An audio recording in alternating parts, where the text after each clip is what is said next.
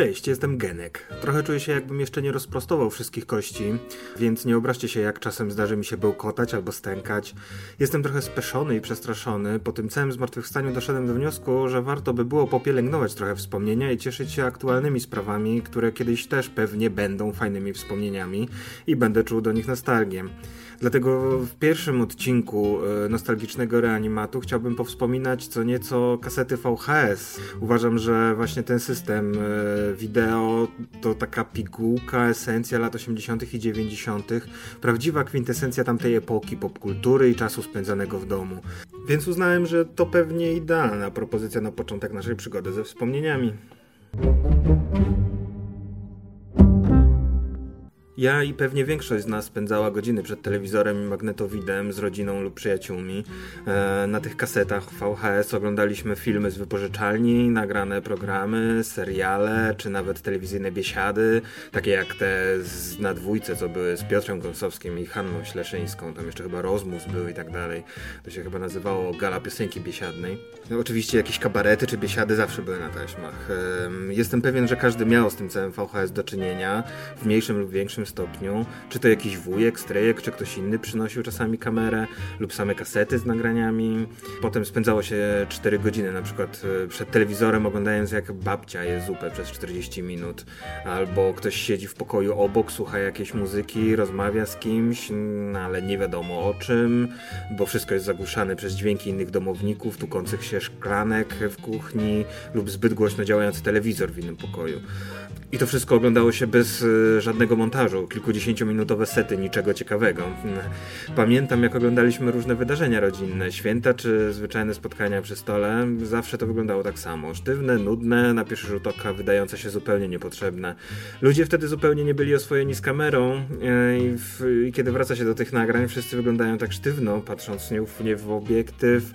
E, no chyba, że to jakieś dzieciaki biegają i tak dalej, one się zawsze tam popisywały, no i w, no, w tym ja jednak to były piękne wspomnienia i właśnie dlatego, że to były jakieś takie spontaniczne nagrania byle czego, to oglądając to dzisiaj jest dużo łatwiej przenieść się do tamtych czasów. No, ma, no taka magia, no prawdziwy taki powrót do przeszłości, taki wehikuł czasu. Cały ten system VHS miał też inne funkcje niż e, nagrywanie z telewizora. Mówię system, no bo tak, no bo do nagrań rodzinnych była potrzebna kamera, do, tych, e, do oglądania tych kaset potrzebny był magnetowid, czyli to już dwa urządzenia. No i trzecie urządzenie oczywiście to te najważniejsze, czyli ta kaseta, czyli ten nośnik danych. Ten magnetowid nie tylko potrafił odtwarzać te kasety, ale nagrywać sygnał z telewizji, właśnie tak jak mówiłem. I to było właśnie, to, to, to, to było właśnie piękne. Nie? E, można było nagrać film z Polsatu na przykład, pomijając bloki reklamowe to, i to był sztos, no, prawdziwa nowoczesna technologia. Tylko trzeba było pilnować, kiedy włączyć pauzę w nagrywaniu, kiedy puścić nagrywanie dalej ale jak się już nagrało jakiś polsatowski mega hit, to się go miało na zawsze i można było stworzyć domową kolekcję własnych filmów. Przypomnę tylko, że w latach 80. i 90. w Polsce był bardzo trudny dostęp do legalnego źródła z filmami, grami czy muzyką, więc radziło się sobie w ten sposób. Nie? Magnetowid, no to to było takie okno na świat. Y, jeżeli ciekawi Was sposób działania tego magicznego gadżetu tak od strony technicznej totalnie, no to super wyjaśnia to pan Adam Śmiałek na swoim kanale y, w filmie pod tytułem Magnetowid. Dlaczego to takie skomplikowane? To jest 20 y, odcinek genialnego moim zdaniem programu Towary Modne, więc polecam. Jakby ktoś chciał się technikaliów tam y, bardziej dowiedzieć, jak to wszystko działało i tak dalej, to jest jednak te strony techniczne, warstwy techniczne to jest jednak trochę czarna magia dla mnie, więc nawet nie będę próbował tutaj jakoś jakoś tak bardziej wyjaśniać, więc odsyłam Was e, do tego, do tego materiału pana Adama Śmiałka. Najważniejsze jednak w tym całym przedsięwzięciu były wypożyczalnie kaset, tak mi się przynajmniej wydaje. To było, to było swego rodzaju Netflix tamtych czasów, ale mo, no może lepiej powiedzieć, nie wiem, VOD. E, nie jestem pewien, czy to coś zmienia, ale wiadomo o co chodzi. Wchodziło się do budynku wypełnionego setkami filmów e, i można było sobie wybrać dowolny film tam za 5 zł i wrócić z nim na chatę. Miało się chyba na oddanie 24 godziny i katowało się ten film kilka lub kilkanaście razy razy. Najbardziej chyba uwielbiałem wypożyczać Godzilla To jeszcze za dzieciaka takiego szczylęcego. Zwłaszcza te Godzilla japońskie z lat 80. i 90. Trafiały się też starsze wersje, na przykład z lat 80, 70., ale Godzilla wyglądała wtedy jak jakiś misio, to znaczy miała taki zbyt przyjazny ryjek, taki gumowy, gumowy misio, nie, tak nie przerażała za bardzo. Tak już, już jako dziecko w tamtych latach już można było rozpoznać, że te z 90. lat były już takie bardzo zaawansowane, takie, takie przerażające bardziej i takie nowoczesne że już, już mniej przypominały te, y, że, że jakieś gumowe stroje na gościa. Chociaż teraz jak się wraca do tych filmów z lat 90., to oczywiście no, no widać, że to jest jakiś y, aktor przebrany za, za, za, za jakiegoś potworka. No ale no nieważne, no to, to wiadomo, że w tamtych czasach tak się to robiło. No i ta Godzilla, moja ulubiona w ogóle, to była ta e, Godzilla kontra Motra z 92 roku. To tak, gdzie pojawia się motyl i ćma i te wróżki bliźniaczki, które kontrolowały te motyle. I do dzisiaj mam ciarki w ogóle, jak słyszę lub przypominam sobie ich pieśń.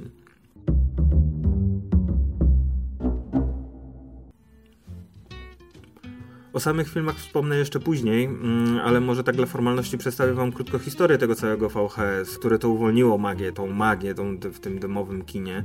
E, może ktoś z was pierwszy raz w ogóle spotyka się z tym systemem, albo nieco zapomniał o tej technologii. Internet jest pełen informacji na ten temat, ale czasami pewne perły wiedzy przepadają. Byłoby zabawne w ogóle, gdyby ktoś po raz pierwszy usłyszał o VHS właśnie tutaj na tym podcaście. Mm, ale też byłoby to miłe, nie? No dobrze, no przejdźmy do sedna. VHS, co to jest? E, to jest e, Video Home System. To wynalazek Japończyków z lat 70., szczególnie zasługą japońskiej firmy JVC. E, z tego co pamiętam, to my mieliśmy chyba magnetowid właśnie tej firmy, więc, więc na grubo, na bogato w tamtych czasach. Był to system zapisu wideo na kasetach, które widzimy jako te plastikowe czarne pudełka z czarną taśmą na dwóch rolkach w środku.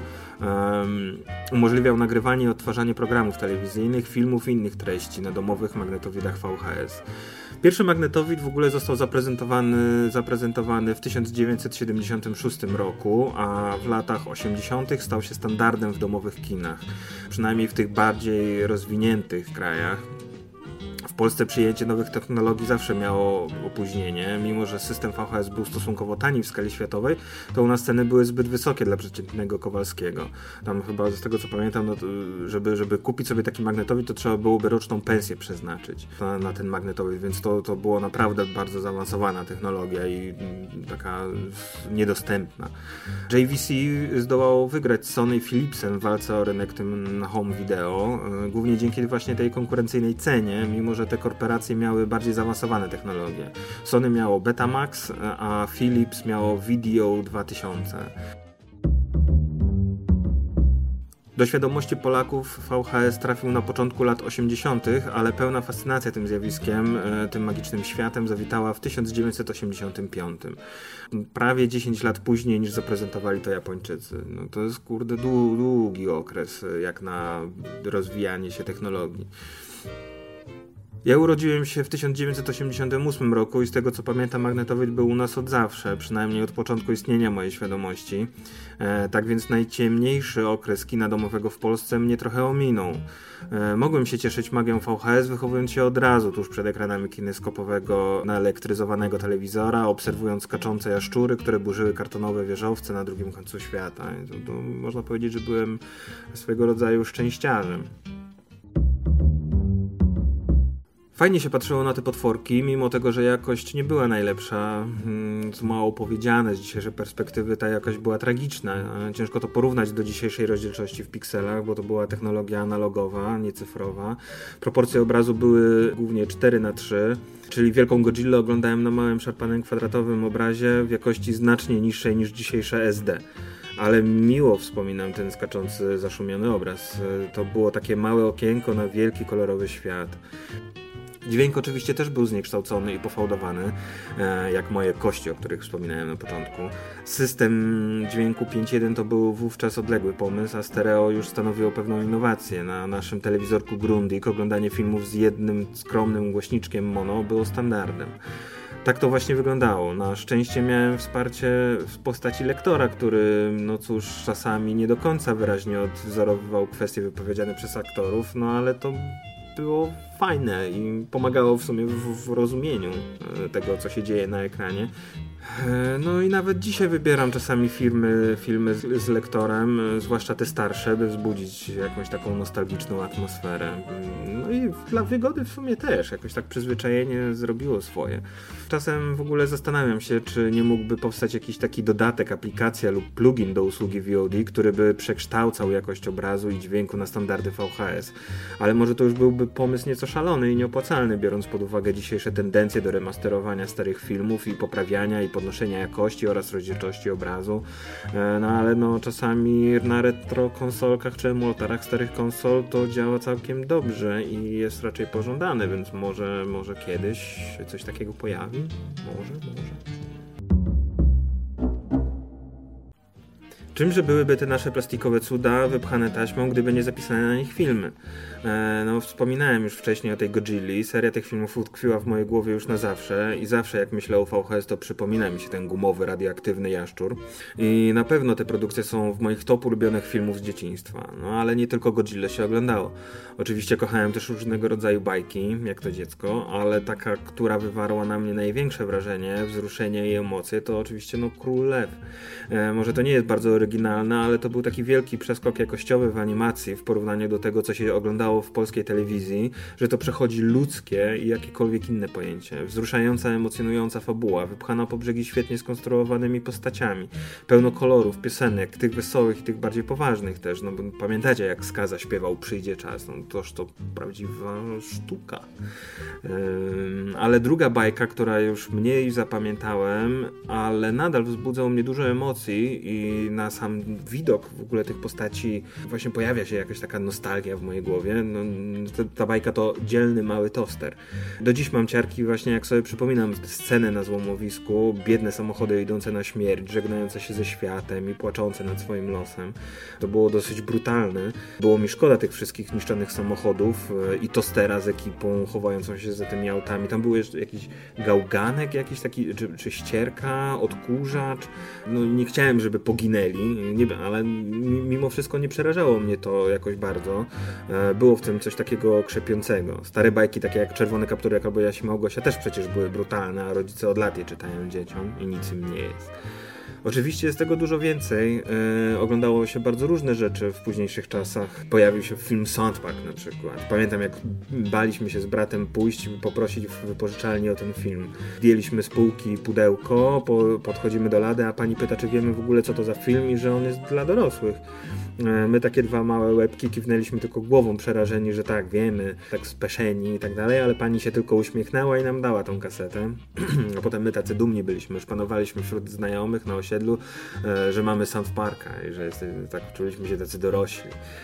Potem oglądaliśmy to u babci razem z kuzynkami.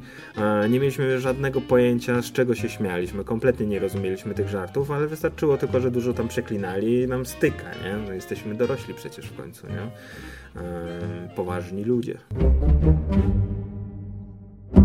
No, no, o tym całym VHS i tym klimacie można opowiadać bez końca. Zapewne w kolejnych odcinkach będzie się ten temat się rzeczy przewijał. Na przykład chciałbym poopowiadać trochę o tym filmie Pink Floyd The Wall. Ten film oglądałem y, po raz pierwszy właśnie na VHS-ie, więc to przy okazji pewnie też powstanie dużo anegdotek no, dotyczących tego systemu. No ale teraz już kończę. Y, no przepraszam, jestem jakiś właśnie taki speszony i tak dalej. No zobaczymy, czy w ogóle kto, komu się będzie chciało tego słuchać. No i zapraszam do słuchania i no, no, no, ocencie, zobaczcie jak to było. Może macie jakieś fajne pomysły na odcinki. Ja mam ich dużo, naprawdę.